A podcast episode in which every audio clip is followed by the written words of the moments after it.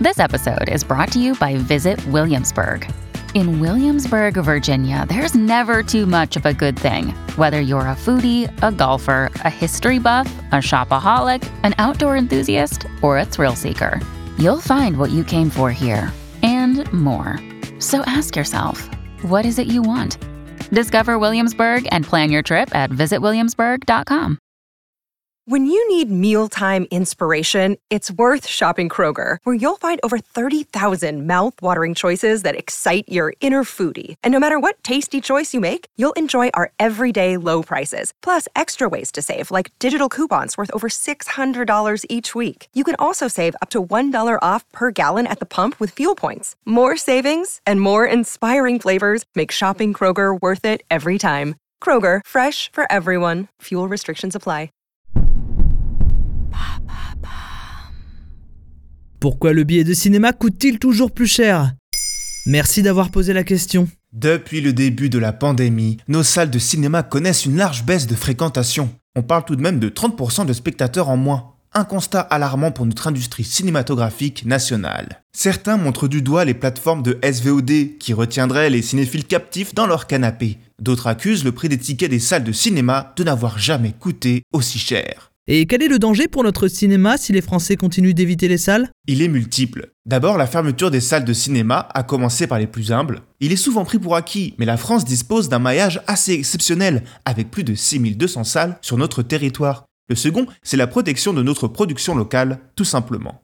En effet, du nombre d'entrées dépend le budget du CNC, le Centre national du cinéma et de l'image animée, et de son fonds de soutien à la création car une bonne partie de l'argent récolté est directement réinvesti dans la fabrication de nouveaux films et l'entretien de l'industrie. Ainsi, même en allant voir un Marvel, on soutient notre cinéma national. Une stratégie vitale pour garder son indépendance face aux envies de monopole de certaines entreprises américaines. Coucou Mickey. Un modèle envié par beaucoup de nos confrères européens, qui voient depuis quelques décennies leur industrie réduite à peau de chagrin, comme en Italie, pays pourtant réputé fut une époque pour la qualité de sa production.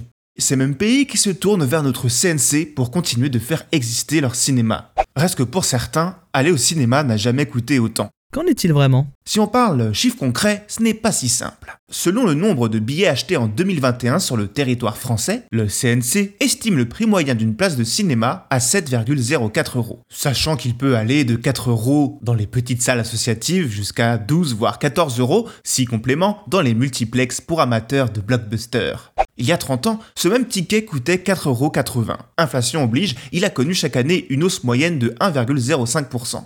Mais son prix gonfle donc moins vite que l'inflation générale annuelle moyenne qui est elle d'1,5%. Résultat, une place de cinéma nous revient bien moins cher aujourd'hui qu'il y a 30 ans. En réalité, il existe plusieurs manières d'éviter au public de payer son ticket plein. Prix étudiant, chômeur ou enfant, comité d'entreprise, printemps du cinéma, carte d'abonnement illimitée, séance à prix cassé en heure creuse. Finalement, 6 places sur 10 sont payées moins de 7 euros. Ce sont les spectateurs les plus occasionnels, notamment issus des classes populaires, qui payent le plus souvent plein pot. Et où va l'argent d'un ticket de ciné? 80% du prix d'une place de cinéma se divise entre le distributeur du film et la salle de ciné. Le reste part dans la TVA et les taxes. La plus importante est la fameuse taxe additionnelle qui revient au CNC. Les dernières miettes partent à la SACEM, Société des auteurs, compositeurs et éditeurs de musique.